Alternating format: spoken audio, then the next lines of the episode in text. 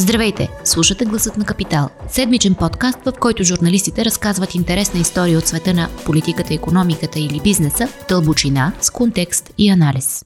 Здравейте, вие сте с Гласът на Капитал. Аз съм Зорнита Стоилова и тази седмица говорим за началото на края на епидемията, да се надяваме.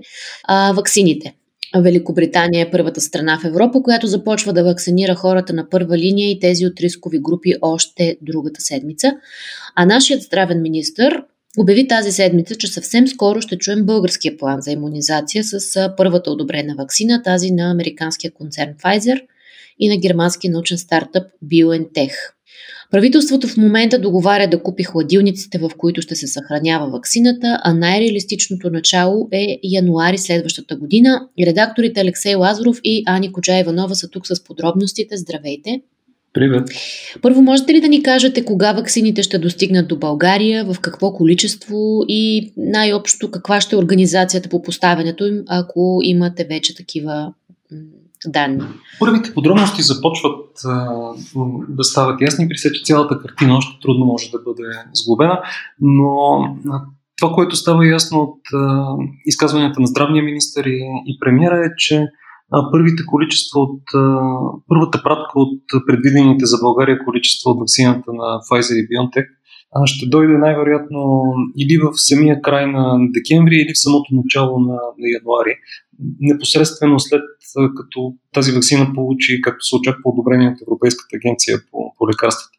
А според правителството ще получим 125 хиляди бройки, което е дори по-голямо от първоначалните очаквания поне, поне нашите. Това е една чувствителна, чувствително количество вакцини, което ще позволи много реално да, да се започне началото на, на вакцинацията. А, дали има план? Значи плана е в някаква степен а, ясен, не е изготвен до край, но се предвижда да се започне вакцинацията от а, лекари и други медицински лица и след това да се продължи с полицаи и после с уязвими групи. Сега това нещо подлежи на някаква промяна. Аз предполагам, че има някакво недоволство, защо второ полицаите, а трето уязвимите групи. И предполагам, че това нещо ще се, ще се промени и ще се мине към вакцинация първо на възрастни хора с придружаващи заболявания. Но в общи линии плана е това нещо да започне още в първата половина на, на януари. Като 125 хиляди вакцини на пръв поглед изглеждат малко, но ние вчера направихме една съвсем груба сметка, ако 125 хиляди човека трябваше да придобият имунитет по естествен път, т.е. да се разболеят и да и така да имат антитела, това ще, ще да стане с цената на над 700 човешки живота. И така че всъщност вакцината, тя ако се слага и по, по-разумно на хора, които са много по-застрашени, всъщност може да спаси много повече от, от 700 живота. Така че този процес ще започне в началото на, на януари. За колко време ще се сложат тези 125 хиляди вакцини е отделен въпрос. Защото наличието на вакцини е, е едно, а организацията по поставянето им е нещо, нещо съвсем друго. Колко време би отнело, за да им видим някакъв реален ефект от вакцината върху, върху здравната система, защото тя изглежда като да не може да издържи много дълго време, ако и в момента нали, да има локдаун, на който възлагаме надежди?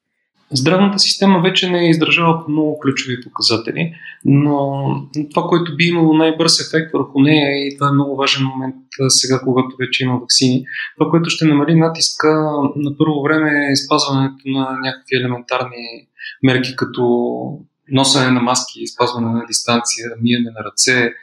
А сега този частичен локдаун ще има някакъв, някакъв ефект, но той на коледа вероятно ще бъде вдигнат преди коледа, така че след това, след като хората се виждат активно по време на празниците, може да се очаква отново, отново засилване. Ваксините няма да дойдат с идването на ваксините сега няма да отпадне нуждата от останалите мерки. Натиска на здравната система ще намалява доста постепенно заради ваксините. И, за съжаление, вероятно до началото на пролета ще трябва да се внимава доста. Тоест, поне едно 6 месеца трябва да минат, за да, за да видим реален ефект от, от поставянето им. Ами тези 125 хиляди вакцини, ако се поставят на, на лекарите, и те, лекарите в България са по-малко от 125 хиляди, една част от тях няма нужда да, да си слагат и вакцини, защото вече са, са преболедували. Но това би помогнало до, доста сериозно, защото най-малкото ще извади от уравнението тези медици, които в момента напускат играта за известно време, защото са болни. Тоест, капацитета на здравната система малко ще се позасили от това, че няма да излиза толкова много хора извън строя. А, така че това би помогнало малко, но тъй като спецификата на коронавируса е такава, че той разболява страшно много хора, натиска ще продължи да бъде сериозен, независимо, че ще има повече лекари. Ако не се спазват мерки, независимо, че има малко повече лекари, болниците пак ще бъдат задръстени от повече хора, отколкото могат да, да поемат. Така че важността на мерките до лятото не знам, но до началото на пролетта със сигурност ще продължи да бъде голямо.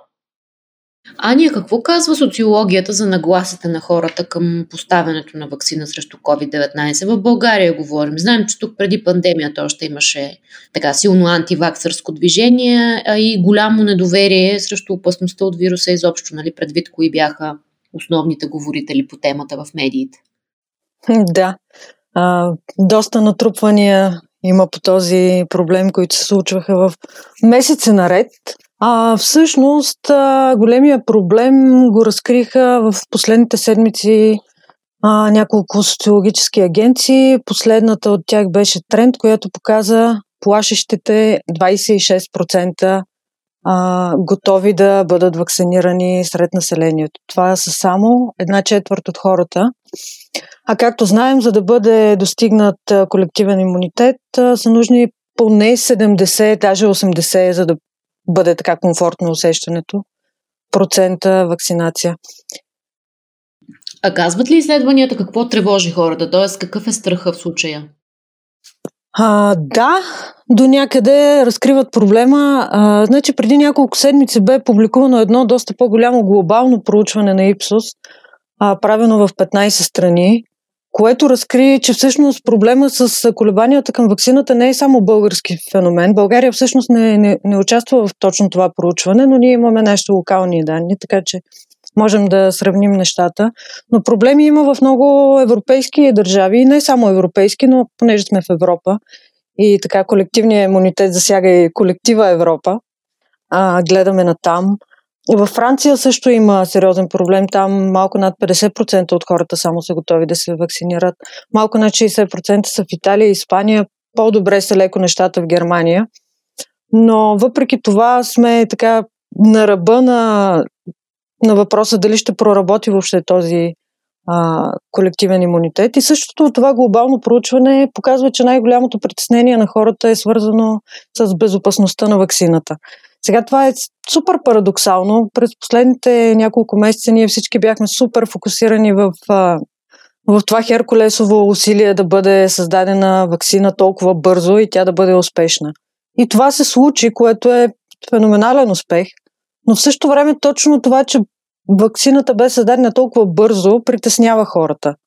А, това проучване показва, че две трети от тези, които не желаят да се вакцинират, а, всъщност се притесняват точно за, за това, че вакцината е създадена твърде бързо и също така, че няма 100% сигурност за евентуалните странични ефекти, просто не е минало достатъчно много време, за да бъдат наблюдавани.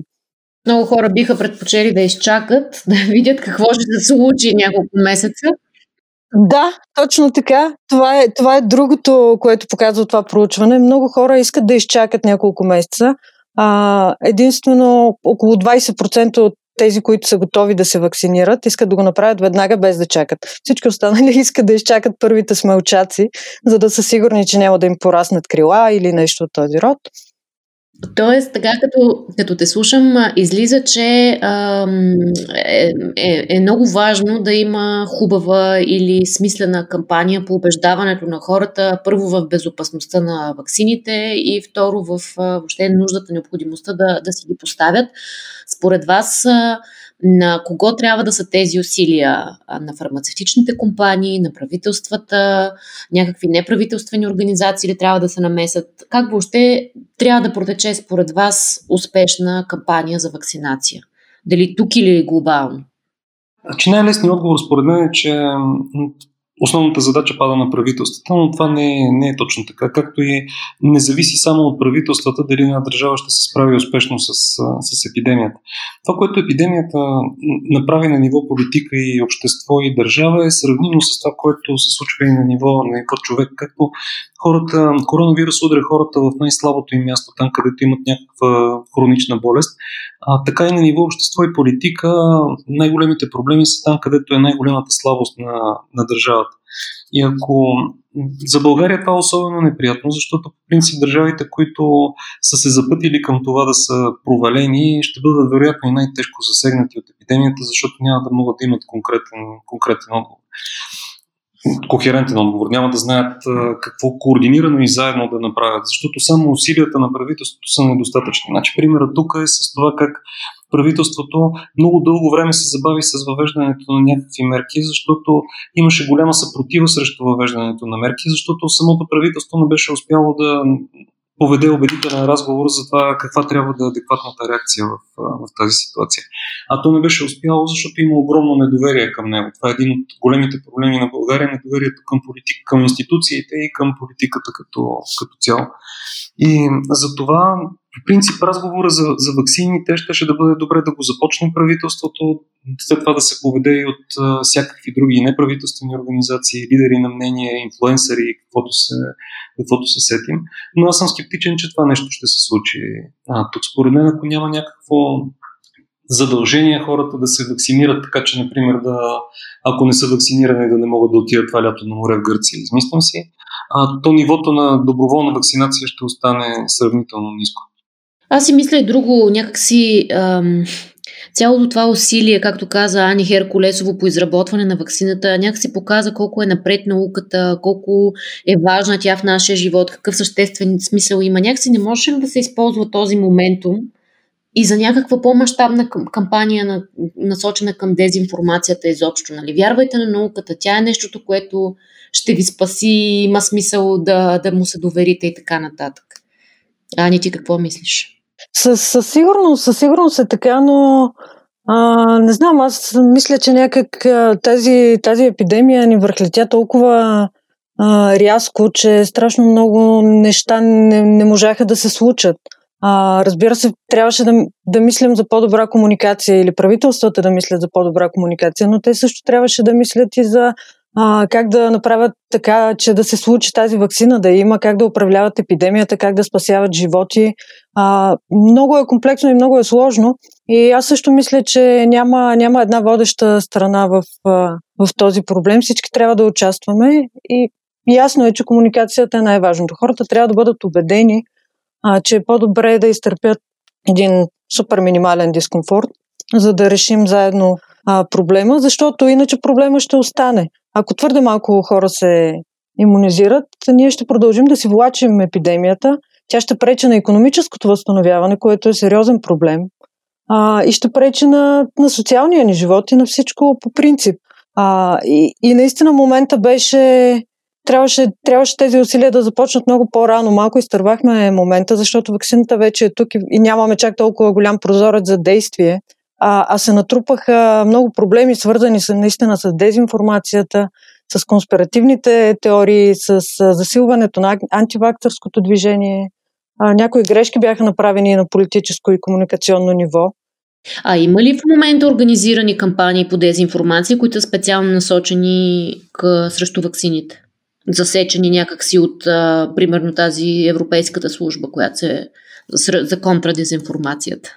Със сигурност а, се случват много неща. Много е трудно да те да бъдат уловени. Нали, за някак... Това са едни много така подземни, подводни неща, които се случват. Но да, много медии са описвали многократно, че има видимо някакви организирани усилия от страна на а, Русия, примерно, която подкопава общото доверие в правителствата, в а, западния свят, в ваксините, вървят а, кампании за демонизиране на, на западните фармакомпании, които а, са твърде алчни, да речем, и са готови да изложат здравето на хората на риск, само и само да си продават ваксините и така нататък. Аз мога да ви разкажа една от актуалните конспиративни теории, които вчера чух за, за ваксините. С глас съм се, съм се смял. А, проверявахме, между другото, абсолютно неверна е. А, тя тръгва от а, това някой човек претендира, че е разбрал някакви неща за Pfizer, компанията, която нали, първа направи а, вакцината и проследява се собствеността до м- един човек, който а, се твърди, че е женен за сестрата на Бил Гейтс.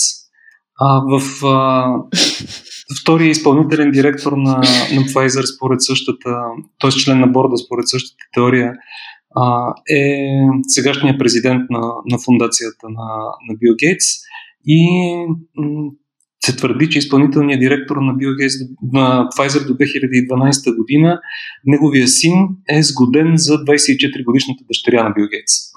Wow. И оттам нататък а, става ясно, че цялата конспирация с коронавируса е измислена. Аз, аз в интерес на есента не разбрах дори защо Бил Гейтс е източника на злото в тази история. Заради Microsoft, разбира се. Той, теорията е, че Бил Гейтс иска да чипира цялото А-а-а. население на Земята чрез ваксините, за да го държи под контрол.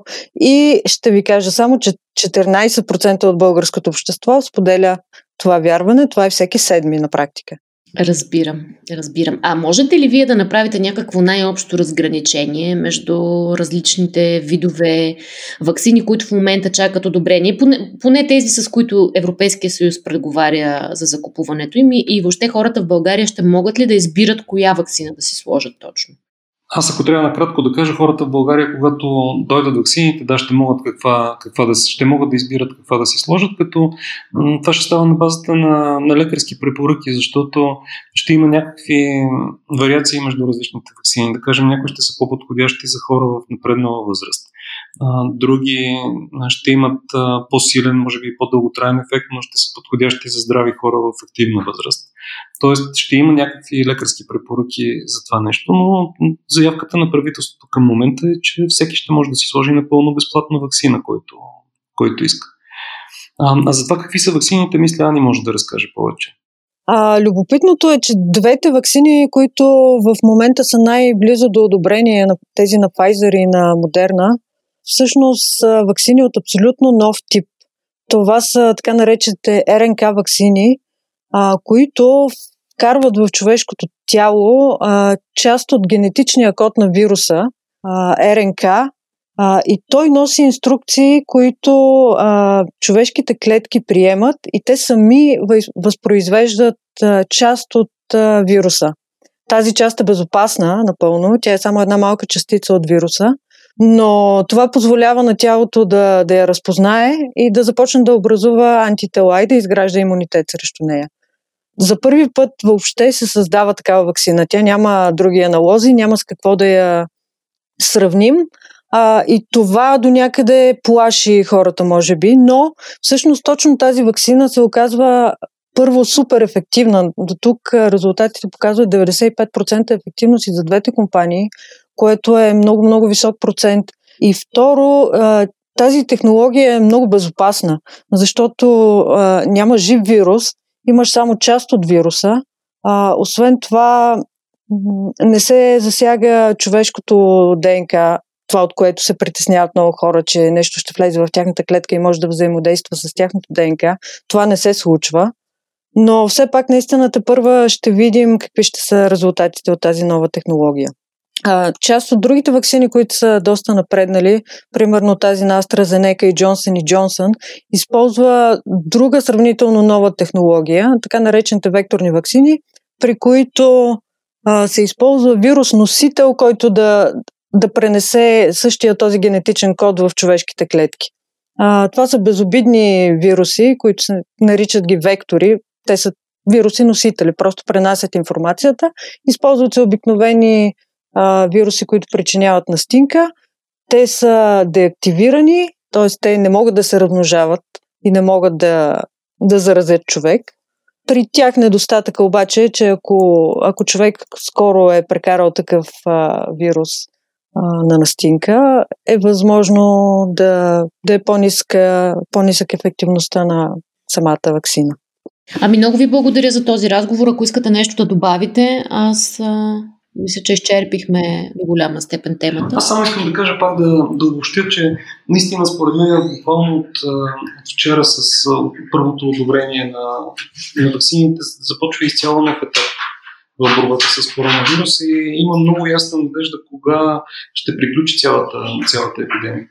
И ние навлизаме в нов етап, който обаче си има нови проблеми, които трябва да бъдат решавани. Един от ключовите е наистина да не се забравя, че въпреки, че на хоризонта са вакцините до тях, до това те да започнат да действат и да се слагат масово има още няколко месеца и наистина усилията да, да внимаваме и да пазим себе си и околните, не престават да бъдат важни.